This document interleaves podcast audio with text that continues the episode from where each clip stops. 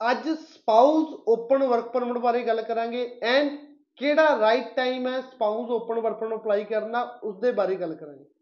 Spouse open work permit ਯਾਨੀ dependent of international student ਔਰ international worker exemption C42 ਜਿਨ੍ਹਾਂ ਦੇ ਸਪਾਊਸ ਕੈਨੇਡਾ ਦੇ ਵਿੱਚ ਸਟੱਡੀ ਵੀਜ਼ਾ ਤੇ ਹਨ, ਉਹ ਫੁੱਲ ਟਾਈਮ ਸਟੂਡੈਂਟ ਹੋਣੇ ਚਾਹੀਦੇ ਆ ਐਂਡ ਜਿਨ੍ਹਾਂ ਦੇ ਸਪਾਊਸ ਕੈਨੇਡਾ ਦੇ ਵਿੱਚ ਵਰਕ ਪਰਮਿਟ ਤੇ ਆ ਉਹ ਫੁੱਲ ਟਾਈਮ ਵਰਕ ਪਰਮਿਟ ਤੇ ਹੋਣ ਜਾਂ ਫੁੱਲ ਟਾਈਮ ਵਰਕਰ ਹੋਣ, ਉਹ ਆਪਣਾ spouse open work permit apply ਕਰ ਸਕਦੇ ਆ। ਤੇ ਜਿੰਨੇ ਸਮੇਂ ਦਾ ਉਹਨਾਂ ਦੇ ਸਪਾਊਸ ਕੋਲ ਵੀਜ਼ਾ ਉਹਨੇ ਸਮੇਂ ਦਾ ਵੀਜ਼ਾ ਜਾਂ ਉਹਨੇ ਸਮੇਂ ਦਾ ਪਰਮਿਟ ਉਹ ਸਰਕਾਰ ਤੋਂ ਲੈ ਸਕਦੇ ਆ।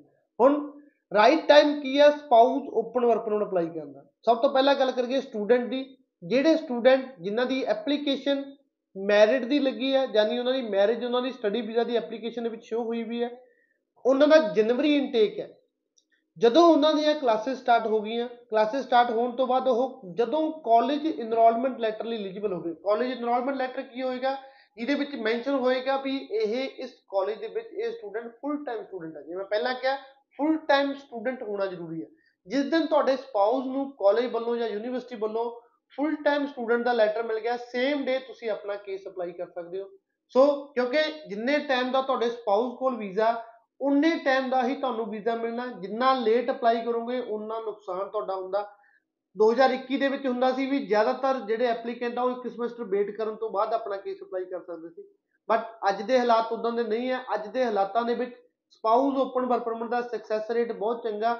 ਜਿਸ ਦਿਨ ਤੁਹਾਡਾ ਸਪਾਊਸ ਕਲਾਸਾਂ ਸਟਾਰਟ ਕਰ ਲਗਾ ਜਿਸ ਦਿਨ ਉਹਨੂੰ ਇਨਰੋਲਮੈਂਟ ਲੈਟਰ ਮਿਲ ਗਿਆ, ਮੇਰਾ ਤਾਂ ਮੰਨਣਾ ਇਹ ਹੈ, ਉਸ ਤੋਂ ਹਫ਼ਤੇ ਦੇ ਵਿੱਚ ਵਿੱਚ ਤੁਸੀਂ ਆਪਣੀ ਐਪਲੀਕੇਸ਼ਨ ਸਬਮਿਟ ਕਰੋ। ਐਂਡ ਉਸ ਦੇ ਲਈ ਤੁਹਾਨੂੰ ਤਿਆਰੀ ਦੀ ਜ਼ਰੂਰਤ ਹੈ ਕਿਉਂਕਿ ਸਪਾਊਸ ਓਪਨ ਵਰਕ ਪਰਮਿਟ ਦੇ ਵਿੱਚ ਜਿਹੜਾ ਸਕਸੈਸ ਰੇਟ ਆ, ਉਹ ਤੁਹਾਡੇ ਰਿਲੇਸ਼ਨਸ਼ਿਪ ਤੇ ਤੁਹਾਡੀ ਹੋਮ ਕੰਟਰੀ ਨਾਲ ਤੁਹਾਡੇ ਟਾਈਸ ਇਹ ਦੋ ਚੀਜ਼ਾਂ ਤੇ ਡਿਪੈਂਡ ਕਰਦਾ। ਇਸ ਦੇ ਲਈ ਇੱਕ ਸਟਰੋਂਗ ਪ੍ਰੈਜੈਂਟੇਸ਼ਨ ਦੀ ਜ਼ਰੂਰਤ ਹੈ। ਚੰਗੇ ਤੋਂ ਚੰਗੇ ਤਰੀਕੇ ਨਾਲ ਤੁਹਾਨੂੰ ਡਾਕੂਮੈਂਟ ਲਾਉਣੇ ਪੈਣਗੇ ਤੇ ਉਸ ਦੇ ਲਈ ਸਮਾਂ ਲੱਗਦਾ ਐਟ ਲੀਸਟ 20 ਤੋਂ 30 ਦਿਨ ਦਾ। ਸੋ ਉਸ ਤੋਂ ਪਹਿਲਾਂ ਹੀ ਤੁਸੀਂ ਆਪਣਾ ਐਪਲੀਕੇਸ਼ਨ ਰੈਡੀ ਕਰਕੇ ਰੱਖੋ।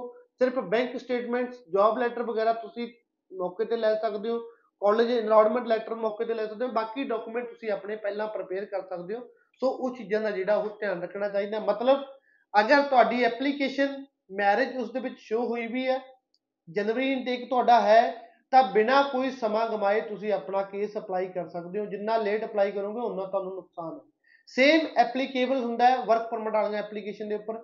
ਅਗਰ ਤੁਹਾਡਾ ਸਪਾਊਸ ਵਰਕ ਪਰਮਿਟ ਦੇ ਉੱਪਰ ਹੈ ਐਂਡ ਉਸ ਦੇ ਕੋਲ ਮਿਨੀਮਮ 6 ਮਹੀਨੇ ਜਾਂ ਉਸ ਤੋਂ ਉੱਪਰ ਦਾ ਪਰਮਿਟ ਹੈ ਪਹਿਲਾਂ ਤਾਂ ਹੁੰਦਾ ਸੀ ਜਿਹੜਾ ਵਰਕ ਪਰਮਿਟ ਦੇ ਉੱਪਰ ਸਪਾਊਸ ਜੋ ਕੈਨੇਡਾ ਹੁੰਦਾ ਸੀ ਉਸ ਕੋਲ ਨੌਕ ਏ ਓ ਜਾਂ ਬੀ ਕੈਟਾਗਰੀ ਦੀ ਜੌਬ ਚਾਹੀਦਾ ਸੀ। ਹੁਣ ਸਰਕਾਰ ਨੇ ਇਹ ਵੀ ਕੰਡੀਸ਼ਨ ਹਟਾ ਦਿੱਤੀ ਹੈ। ਇਮੀਗ੍ਰੇਸ਼ਨ ਨੇ ਇਹ ਕੰਡੀਸ਼ਨ ਨੂੰ ਚੱਕ ਦਿੱਤਾ ਹੈ। ਸੋ ਕਿਸੇ ਵੀ ਕੈਟਾਗਰੀ ਦੀ ਜੌਬ ਤੁਹਾਡੇ ਸਪਾਊਸ ਕੋਲ ਹੋਵੇ ਉਸ ਦੇ ਕੋਲ ਮਿਨੀਮਮ 3 ਪੇ ਸਲਿਪ ਚਾਹੀਦੀਆਂ। ਯਾਨੀ 14 ਦਿਨਾਂ ਤੋਂ ਇੱਕ ਪੇ ਸਲਿਪ ਮਿਲਦੀ ਹੈ। ਟੋਟਲ 42 ਦਿਨਾਂ ਦੀ ਸੈਲਰੀ ਅਗਰ ਉਸ ਦੇ ਅਕਾਊਂਟ ਦੇ ਵਿੱਚ ਆਉਂਦੀ ਹੈ, ਤਾਂ ਸਪਾਊਸ ਆਪਣਾ ਕੇਸ ਅਪਲਾਈ ਕਰ ਸਕਦਾ। ਐਟ ਟਾਈਮ ਕੋਈ ਵੀ ਪ੍ਰੋਬਲਮ ਨਹੀਂ ਹੈ।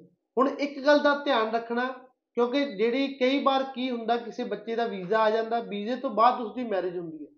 ਸੋ ਅਗਰ ਉਸ ਉਦਾਂ ਦਾ ਤੁਹਾਡਾ ਕੇਸ ਹੈ, ਤਾਂ ਮਿਨੀਮਮ ਹਸਬੰਡ ਵਾਈਫ ਦੀ 90 ਦਿਨ ਦੀ ਸਟੇ ਹੋਣੀ ਚਾਹੀਦੀ ਹੈ। ਇਦਾਂ ਨਾ ਹੋਵੇ, ਅੱਜ ਵੀਜ਼ਾ ਆਇਆ, ਉਸ ਤੋਂ 10 ਦਿਨ ਬਾਅਦ ਮੈਰਿਜ ਕਰਤੀ ਐਂਡ 10 ਦਿਨ ਬਾਅਦ ਜਿਹੜਾ ਸਟੂਡੈਂਟ ਨੂੰ ਟਰੈਵਲ ਕਰਾ ਦਿੱਤਾ। ਸੋ ਇਦਾਂ ਦੇ ਕੰਮ ਕਰਨ ਤੋਂ ਗਰੇਜ ਕਰੋ।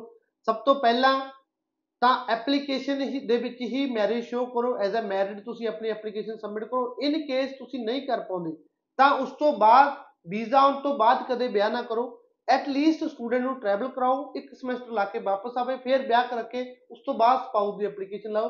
ਚਾਂਸਸ ਆਫ ਵੀਜ਼ਾ ਚੰਗੇ ਰਹਿੰਦੇ ਆ। ਆਫਟਰ ਵੀਜ਼ਾ ਅਗਰ ਮੈਰਿਜ ਕਰਾਈ ਹੋ ਜਾਂ ਮੈਰਿਜ ਤੋਂ ਬਾਅਦ ਸ਼ਾਰਟ ਸਟੇ ਹੋ ਉਹਨਾਂ ਕੇਸਾਂ ਦੇ ਵਿੱਚ ਜਿਹੜੇ ਰਿਫਿਊਜ਼ਲ ਦੇ ਚਾਂਸਸ ਉਹ ਹਾਈ ਰਹਿੰਦੇ ਆ। ਧੰਨਵਾਦ।